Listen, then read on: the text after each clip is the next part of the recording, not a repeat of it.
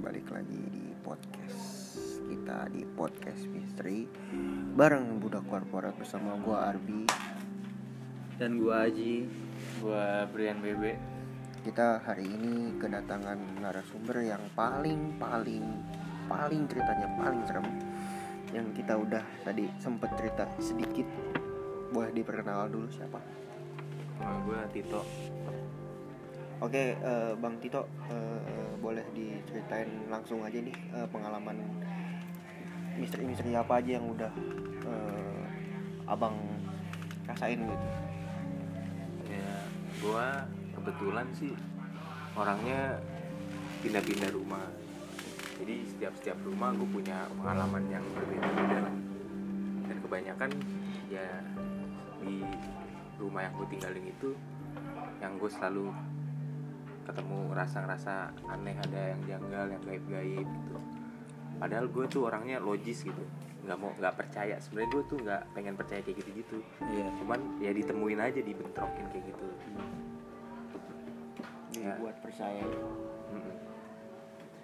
ya ada salah satu cerita sih eh, pertama kali gue tuh eh, tinggal di Bekasi di daerah Bekasi Barat perbatasan sama Cakung. Nah itu kejadiannya waktu gue zaman gue SMP kebetulan waktu itu rumah gue itu mau gue jual. Ya mungkin karena alasannya sih nggak oke lah. Nah, ekonomi juga lagi parah deh.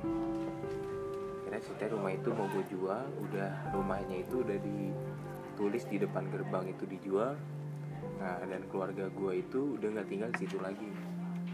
Cuman barang-barangnya masih masih ada di rumah. Nah kebetulan pada waktu itu gue datang ke rumah. Ya cuman sekedar berkunjung aja sih main. Lagi pengen sendiri aja. Lagi pengen sendiri pulang sekolah ke rumah. Ke rumah gue yang mau gue, jual itu di Bekasi nah itu udah lama banget kosong. Pada waktu itu tuh jamnya eh, sekitar jam 6 6 sore. Terus lagi maghrib lah. Hmm. sekitar jam 6 gitu. Nah dari maghrib maghrib itu akhirnya gue sholat lah karena agama gue Islam kan gue sholat maghrib. Nah pas lagi sholat maghrib itu rumah gue kosong gak ada orang siapa pun. Jadi gue sholat di ruang tamu dengan nada gue dengan bacaan gue tuh yang kenceng. Oh agak keras lah ya. Agak keras ya kayak misalnya alhamdulillahirobbilalamin ya kedengeran lah. Kedengeran. Gitu karena kan gak ada orang juga di rumah nggak bisa berisik terus. Nah pas gue lagi baca kayak gitu saya kenceng rokat pertama itu di belakang gue ada sofa. Belakang gue ada sofa.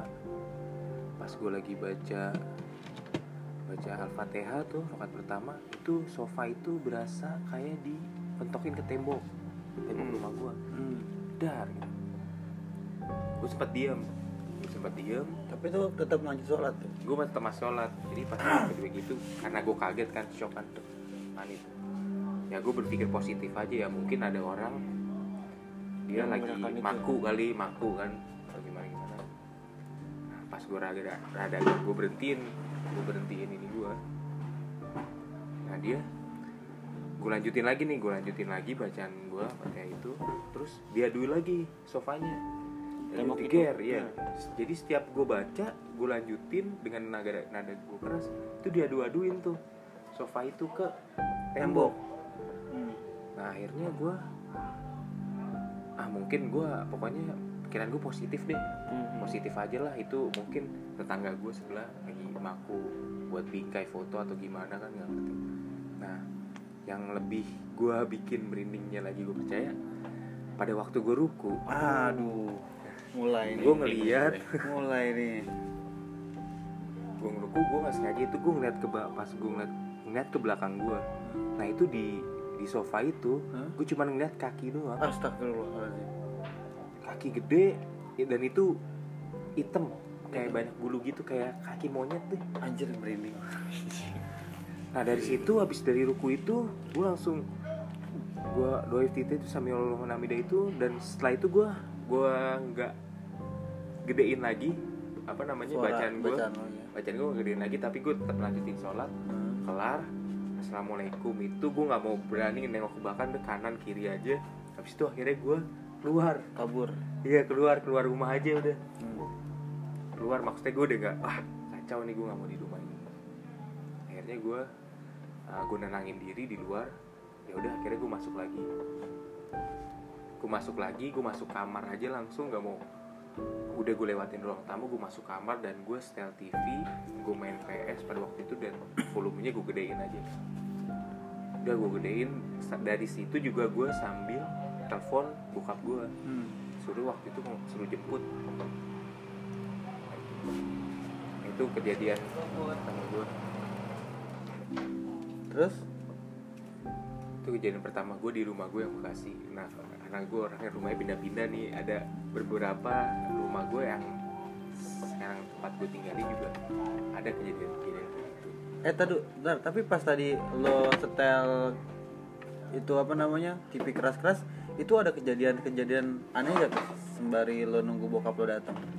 Ada kejadian aneh sih ada cuman gue nggak begitu mikirin sih. Jadi ada di depan di ruang tamu gue itu eh, lantainya itu rada agak kopong. Jadi keramik itu rada agak kopong itu jadi kalau misalnya kita jalan itu bunyi. Bunyi iya. Klek klek gitu. Eh. kalau ada orang jalan tuh pasti bunyi. Nah, nah akhirnya gue gue masuk kamar gue gedein TV itu lagi jalan gitu itu selalu bunyi kayak ada Oh, orang jadi kayak ada orang- mandir mandir kayak ada yang lewat lah ya kayak ada yang lewat padahal rumahnya kosong Padahal rumahnya kosong cuma gue doang itu di kamar. Hmm.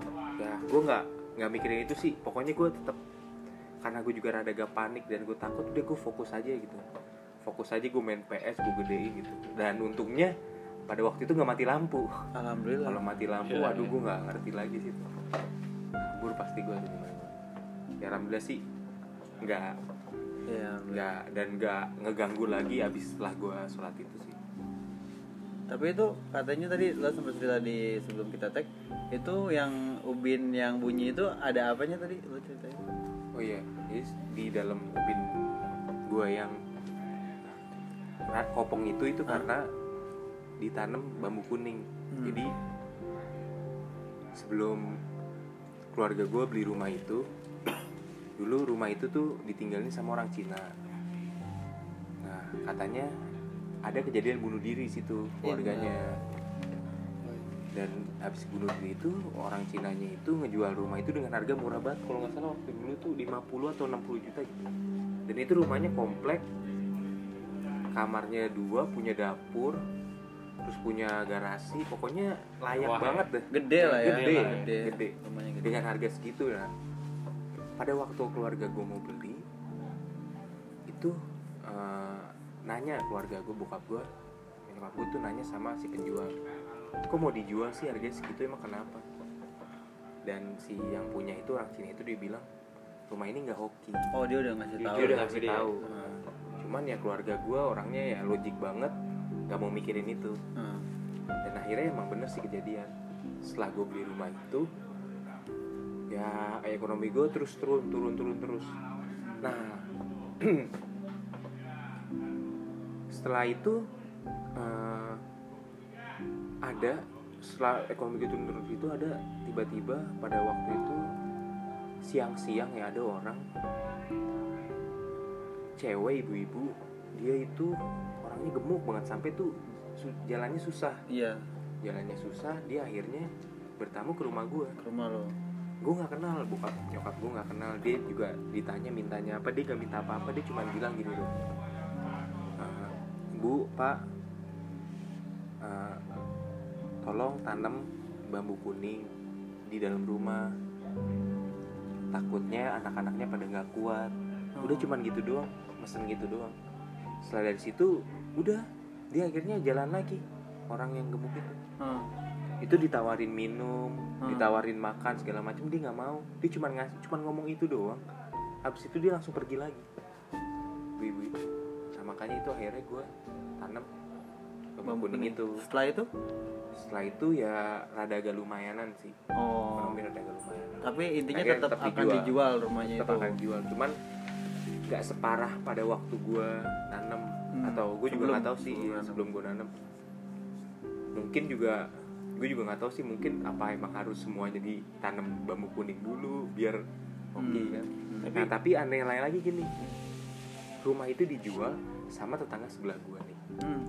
sama tetangga sebelah gue Dibeli itu gitu? dia punya showroom apa segala macam dia orang kaya lah Hmm. dibelilah rumah gue itu Hmm. sama tetangga sebelah akhirnya gue dengar kabar dari almarhum bokap gue Ah. sebelum meninggal itu dia suka main komplek itu akhirnya yang sebelah rumah yang beli rumah itu jadi jatuh miskin cuy enggak nih serius jadi udah miskin udah nggak sekaya dulu jadi jadi susah Tapi rumah Bisnisnya rumah lo tetap ru- ah, di punya dia tetap punya dia. ya? dia tuh ngejebolin Oh ngejebolin. jadi dibikin dua Iya iya iya. Iya.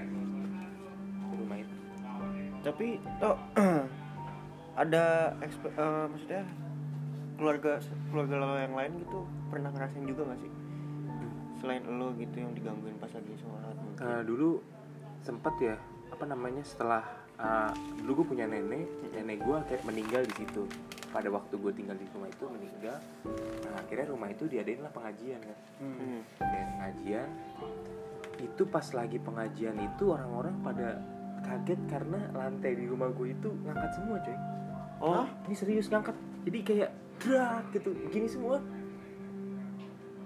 Mobilnya gini keluar. mobilnya keluar. Drrrrt gitu. Dari ruang tamu sampai mau dapur. Akhirnya semen lagi. Ini bukan yang masih tetap kopong yang ditanamin bambu kuning Ini bukan gempa ya? bukan gempa nggak ada apa-apa. Itu masih ada kok saksinya bude gue sama nyokap gue pada waktu itu ya kan kita lagi ada pengajian itu tuh kayak gitu. Jadi lantainya tuh begitu semua derek gitu Kayak- itu pada waktu pengajian Kayak kebelah gitu ya? kayak kayak kebelah kayak pada naik semua mobil Iya. dia ngerasain malah semua orang yang Semua pengajian itu Iya. iya nggak tahu mungkin kayak gitu itu salah satu pengalaman gue di rumah gue yang pertama kali Hmm. karena gue orangnya pindah-pindah Pindah dalam artian lo beli rumah lagi gue ya? beli rumah lagi pindah ke? Gue setelah dari setelah dari Bekasi akhirnya gue pindah ke daerah Cempaka Putih. Itu komplek ya komplek Cempaka Putih tengah lah. Deket jembatan Serong itu Iya. nah pada waktu itu gue udah tinggal di situ dan itu fine fine aja sih di rumah itu sih. Nggak ada apa-apanya cuman di lingkungannya itu karena sepi kali ya. Nah ceritanya gini gue dulu main futsal main futsal malam-malam sama temen-temen gue akhirnya gue pulang. Gue pulang eh, karena ganggu di portal akhirnya gue diturunin di depan portal. Hmm. Nah, pas gue turun di depan portal, oke, gue ngeliat nih, gue ngeliat di depan, di depan, di depan gua itu pas gue lagi jalan mau ke rumah gua, itu ada orang, Orang laki-laki lah, dia laki-laki, gue nggak tahu itu mungkin bapak-bapak atau mas-mas, gue juga nggak tahu, pakai kaos putih sama kayak celana batik celana batik tuh namanya Celana- celana celana batik Jogja kayak gitu ya? Jogja Kayak gitu Jogja ya dia gitu jadi ya. yang karet Iya. Iya, kayak iya. celana buat tidur lah gitu Iya. Oke, akhirnya gue ngikutin dia gue jalan ngikutin dia oh ada orang ya udah gue ngikutin jalan-jalan nah akhirnya orang itu masuk gang masuk gang Belok gitu. belok kanan nah Hmm. karena jadi gang itu pas mau belok itu dia harus lewatin kali Oh. kalinya itu kayak di beton gitu jadi kita masih bisa ngeliat tuh dia belok Iya. sebelum masuk gangnya itu jadi ada Iya. space lah Oh, Nah, Nah, di depan di depan sebelum masuk gang itu tuh ada tiang listrik pas gue lagi jalan gue lagi jalan gue ngeliatin orang itu gue perhatiin oh tenang lah ada orang. Nah pas belok gang itu dia ngelewatin tiang listrik. Orang itu udah gak ada lagi. Mampus. orang itu udah gak ada lagi gue bingung kan. Hilang tuh gak ya? ada lagi? Hilang hilang tuh orang. Itu gue sempat berhenti. Gue sempat berhenti gue sampai mikir orangnya ke mana? Masa soal masa cuman tiang emang dia bisa ngumpet di tiang listrik atau gimana sih? Hmm. gue nggak tahu gitu orangnya gede kan. Tiang listrik seberapa sih gedenya? Kan seberapa pasti kita bisa ngeliat lah. Seberapa lebarnya sih? sebelah lebarnya tuh pasti bisa ngeliat kan kemarin. Ini nggak ada gue sempet berhenti. Berhenti gue ngeliatin tuh tiang listrik. Dia nggak muncul muncul lagi akhirnya gue kabur. Di situ gue lari. Lari langsung ke rumah tuh. Teriak gitu minta masuk. Tolong bukain bukain bukain gitu. Hmm. dan bokap nyokap gue bangun terus langsung nanya emang kenapa sih? Kenapa nggak ntar ceritanya besok pagi aja. Hmm. karena gue masih ini kan takut shock Iya, tuh. si shock. Itu cerita lah besok pagi. Itu pertama.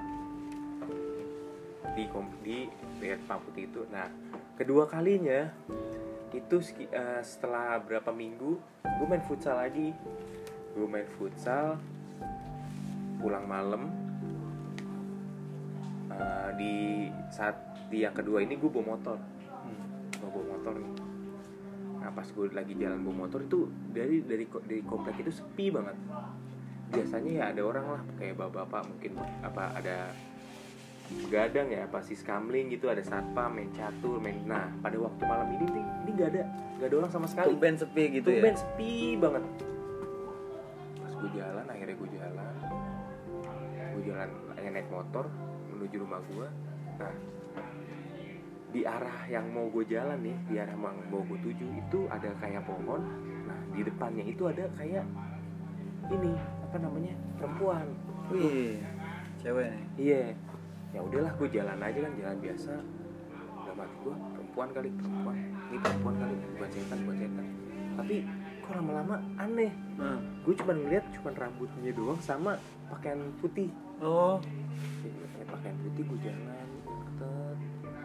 terus lama-lama makin makin deket gue jalan makin deket makin deket makin deket makin deket makin jelas. Ah, makin jelas akhirnya bener itu ternyata putih mampus. kayak putih jadi jadi gini nih kuntinya itu jadi gini dia cuman dia Berarti dia diri diri doang di tempat itu. Hmm. dan pas gue noleh begini dia itu transparan. Jadi belakangnya tuh kayak tempat sampah sama Oh. lampu-lampu sama kayak rumahnya. nembus gitu ya? Nembus. nembus gue langsung lihat kanan gitu gue bisa ngelihat dia dan itu nembus Hmm. jadi nggak bener-bener satu apa Full namanya badan full, gitu ya. badan yang kayak orang gitu enggak gue ngeliat dia kayak nembus itu gue langsung lari langsung gue tancap gas tuh gue langsung cabut dari situ Hmm. wah rumah gue cuma putih Ini yang cempaka putih. iya Terus? ada tapi lu yang lo lihat ini uh, kuntilanaknya berbajunya warna apa putih tadi putih Baik. Be- bener-bener putih nih. Bener-bener putih. Cuman Tapi mukanya nggak nggak nggak Nggak kelihatan. kayak hologram lah gue ngeliatnya oh ya ini masa sama, aneh sih. Ada orang malam-malam hologram gitu. sama yang kayak waktu itu juga cerita itu yang zat itu ya. Iya. Terus dari situ lo ada beberapa pindah rumah lagi nih. ya ada. Dari Cipaput ini. Nah ini rumah gue yang terakhir yang gue sekarang gue tempatin. Sekarang nih yang sekarang? Itu di Buaran. Di Buaran. gue daerah Klender Buaran nah waktu di Buaran itu itu pas awal-awal ya awal-awal gue tempatin itu rada agak aneh sih serem sih. Kebetulan rumah itu sih emang tusuk sate. Oh. jadi gue lurus mentok itu rumah gue gitu Iya, iya, iya, jalanan. dan itu langsung pertigaan bisa ke kanan bisa kiri. Iya iya. nah itu rumah gue tuh nah kebetulan pada waktu eh, banyak sih orang yang kalau dengar-dengar cerita-cerita satpam-satpam sekitar di rumah gue itu kan ada pohon belimbing tuh. Segala macam banyak cerita-cerita satpam sekitar pernah lihat kuntilanak gitu. Sama dia dikejar sama satpam nah pas nyampe rumah gue hilang. Oh jadi pernah ngejar lagi. Ada beberapa kejadian katanya dia tapi kebanyakan sih dia sampai ngeliat kuntilanak gitu. Jadi eh, hilangnya tuh selalu di iya pas Area- pendelok area area rumah rumah lo gua ya. itu iya kan banyak tuh biasanya kan satpam tuh setiap jam 1 jam 2 itu kan dia nandain kan Iya, meter yang gitu yang ya. listrik kan seteng jam 1 kalau itu jam 2 dua kali selalu kayak gitu nah kalau yang ini kejadiannya yang gue alamin di rumah gue yang sekarang pertama kali waktu itu rumah gue lagi nggak ada orang cuman ada gue sama sepupu gue dan keluarga gue yang lain itu pada ke rumah sakit karena pada gue sakit waktu itu pada yang jenguk nah, akhirnya gue jaga rumah sepupu gue. Terus gue main PS lah. Main PS di dalam kamar dengan apa namanya eh, pintu kamar tuh gue buka karena gue sambil ngerokok. Iya. biar nggak ngap kan. Nah awal pas gue main PS gue lagi main PS ketemu saudara gue kita ketawa-tawa main bola gitu. Ngedenger nih pertama kali eh, kursi sofa yang di depan di Depan itu kamar. kamar gue itu denger kayak ngegeser Ah. set sekali dua sekali gue diemin dua kali tiga kali saudara gue nge Ah. saudara gue udah bilang mas eh, denger gak sih kayak ada sofa itu kayak ada kursi ini Ah. diseret gitu Ah. nah gue positif thinking aja kan mungkin itu ini kali tikus Ah. gituin aja kan nggak udah itu tikus kok tikus tikus udah gue lanjutin lagi main gue lanjutin lagi main nah kebetulan banget kebetulan banget gue lewat sam gue ngeliat kamar kebuka itu gue lagi main PS gue lagi ngeliat di kamar gue yang kebuka itu itu kursinya ternyata gue yang beneran Wah, jadi Anjir. kayak ditarik keret gitu. Apakah tikus bisa ngedorong Iya, sofa iya. itu kan? Enggak juga kan? Ah. nah itu itu beneran gue nyaksiin itu sofa goyang. Ah. sofa itu kayak diseret gitu. Seret gitu. Iya. seret seret. Wah ya udah habis itu Cabut itu gue langsung sama saudara gue gue ajak ayo udah pergi pergi kita. Gue matiin TV gue matiin PS gue pergi. Dia langsung gitu cari tempat yang rame. Itu gue langsung pergi ke McD gitu. Itu pertama nah yang kedua waktu itu eh, teman gue lagi berkunjung sama ke tempat gue lagi main. Kita ngerokok di depan pas gue lagi ngerokok di depan sama temen gue ngobrol-ngobrol. Nah temen gue itu mau ke WC akhirnya gue anterin nih temen gue Ah. gue anterin temen gue ke WC habis ke toilet nah toilet itu kan harus ngelewatin kamar gue kan. Ah. Lewat kamar gue temen gue ke toilet akhirnya gue jalan lagi gue masuk ke kamar. Ah. gue waktu itu mau ngecas handphone. Hmm. gue ngecas handphone habis gue ngecas udah.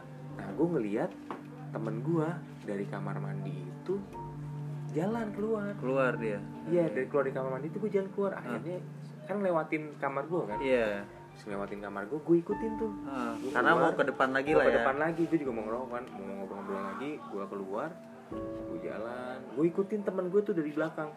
Gue ikutin persis dari belakang. Akhirnya apa pintu pas dia lewatin pintu depan Iya. terus dia belok kanan itu Kanan. ya gue jalan lagi juga gue keluar. Temen gue udah gak ada. Ah. mampus nggak tahu tuh. Gue cari-cari tuh temen gue gue ke kanan ke kiri. Ya, gue ngeliat keluar ke belakang. Kok nggak ada temen gue akhirnya ya udahlah gue lemes gue duduk. Ah. duduk di depan udah gue bakar rokok aja udah. Udah langsung gue diam aja di situ. Dan akhirnya teman gue keluar Ah. dari kamar mandi. Dengan ekspresinya lo habis ngapain? Kan gue tanya gitu kan. Hmm. habis berak lo ya? Gue bilang. Iya gue lagi sakit perut. Oh. Sih dari tadi siapa? Nah itu dia makanya gue Dan tapi lo nggak cerita tuh ke temen lo gue kalau nggak cerita gue akhirnya ceritanya besok oh, ke temen gue lo. gue nggak mau ngerusak Ah, gitu iya, iya, iya. gue udah besok aja lah lah gue ceritain langsung. Sedih. dan gue tanya juga sama teman gue emang sebelum lo berak lo keluar dulu enggak Ah. ternyata enggak dia abis gue anterin kamar mandi udah stay emang dia lagi bubuk Ah. bukan lah itu gue jadian itu kalau di rumah gue yang sekarang Iya. Tapi sampai sekarang eh, aman lah ya maksudnya nggak ada. Eh, aman sih. Itu sebenarnya sih karena apa namanya gue karena juga jarang pulang kan gue kerja gue mana-mana nongkrong semuanya begitu gitu kalau dari rumah itu sih saudara gue itu suka kesurupan. Di rumah yang sekarang? Di rumah yang sekarang. Kesurupan. suka kesurupan kesurupan kesurupan sampai akhirnya gue manggil ustadz buat rukiah. Oh. gue rukiah tuh satu rumah satu-satu. Ah. akhirnya pas kena saudara gue yang suka kesurupan itu kesurupan juga pokoknya parah deh dia suka kesurupan terus gini gini gini ya akhirnya sih sekarang alhamdulillah sih setelah Jeruk ya. setelah di Rukiah terus saudara gue itu yang cewek juga nikah Mm-mm. udah habis dari situ udah nggak Udah tenang lah ya. udah tenang udah rada tenang sih sekarang nggak sepanas dulu dulu panas banget Kalau cerita selain di rumah ada gak tuh yang mungkin lo tahu gitu? serem mungkin lebih serem mungkin Oh. Itu kejadian sih ada ini dialamin sama temen gue sih. Pada waktu itu gue sama temen gue itu ada di satu mall di daerah Jakarta Selatan. Itu malam-malam. Malam-malam gue di sana sampai jam kisaran jam 10 deh. Jam 10 dia akhirnya kita pulang nih. Jam 10 tuh mal mau tutup ya? Dia mau tutup Nah, dia kita mau tutup gue mesen grab nih iya. Gua mesen grab waktu itu di depan kita grab car sambil nungguin mobilnya itu muter kebetulan teman gue ini perempuan ya teman gue perempuan itu kebelet mau buang air Iya. Akhirnya kan kebelet buang air ya udah gue saranin lu masuk aja lah lagi ke mall. Ah, ke WC dulu lah lu buang air dulu. Gue tungguin di sini gue Ah. tungguin grab di sini. Ya udah nah. Akhirnya teman gue masuk teman gue masuk ke mall itu uh, kondisinya itu udah sepi. Iya. jadi WC-nya itu udah yang udah beres-beres udah bersih dan banyak toko yang udah tutup pokoknya udah udah sepi. Akhirnya dikencing di kamar mandi itu. Dia lagi buka ya perempuan kan rada agak lama mungkin ya gue nggak tahu lah. Apa dia lagi mens atau gimana apa ganti pembalut gue nggak tahu sih pokoknya rada agak lama di situ. Itu bilik ada sekitaran tiga lah tiga bilik atau empat bilik itu semuanya kosong. Jadi teman gue nempatin salah satu nih Iya. tapi tiga itu kosong Tiga dan gak ada orang nggak di ada orang. Nah, habis dia lagi kencing gitu, itu ada satu kalau misalnya ada orang di depan kan kelihatan tuh Bayangan, Soalnya bayangan. biliknya yang di bawah kan. Iya, iya. Nah, itu ada kayak bayangan itu tuh berhenti di depan Kamar biliknya dia. oh, toilet Di dia, toiletnya iya. dia. Ah. Akhirnya pas dia ini dia ngode dong, dia ngode kan. dia dia ngode, dia ngeluarin suara sampai tapi kok ini bayangannya itu nggak hilang-hilang kayak di masih situ. tetap itu tuh orang dia kayak nih orang kok tetap di depan sampai dia akhirnya teriak "Eh, ada orang di sini gitu. Iya, ada masih- masih ada orang masih Ah. ada orang sebelah aja sebelah tetap nggak mau nggak mau ini Ah. nggak mau apa mau namanya? pindah. nggak mau pindah nah temen gue itu sempat ngabarin ngabarin gue lah ngabarin gue bahwa dia apa ya, gue takut kok ada orang sini di depan bilikku gue takut nih sampai kayak Ah. gitu kan Ah.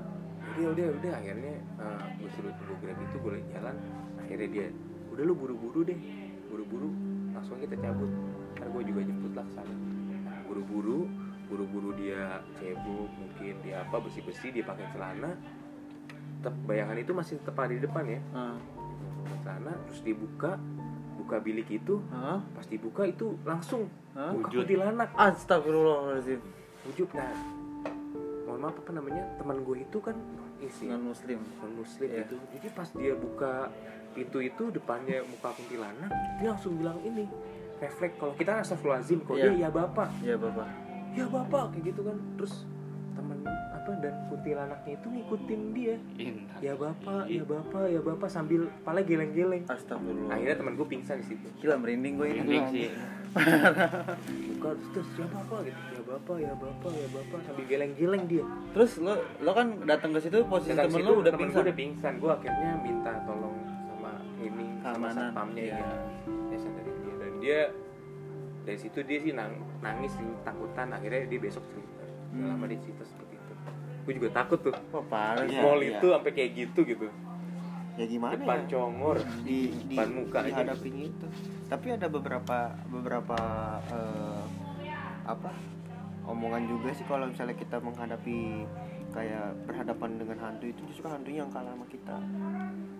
Biasanya. Biasanya. Biasanya. Cuman ya mungkin dalam konteks ini perempuan kali ya lagi iya lagi Sial. lagi mungkin me, lagi PA bisa jadi men nah, ya kan? ya kan biasanya tuh kalau wanita-wanita yang sedang lagi nggak suci ya iya biasanya tuh digangguin emang Hmm. oke lebih di hati-hati aja kali mungkin yang perempuan-perempuan sedang yang situasi ini cuman kalau dari pengalaman-pengalaman Bang Tito nih emang wah gila sih gitu Banyak kan. ya serem-seremnya. serem banget Iya. nih kayak kita bakal tiap rumah yang dia Iya. singgahin tuh punya storynya masing-masing dan itu dia ngerasain sendiri. Iya, benar. bukan cerita orang lain ataupun kisah temennya ini gue sendiri sampai speechless gitu saya nggak bisa ngomong apa-apa. Tapi bang lo punya six sense gak sih atau bisa ngeliat-ngeliat sesuatu gak sih?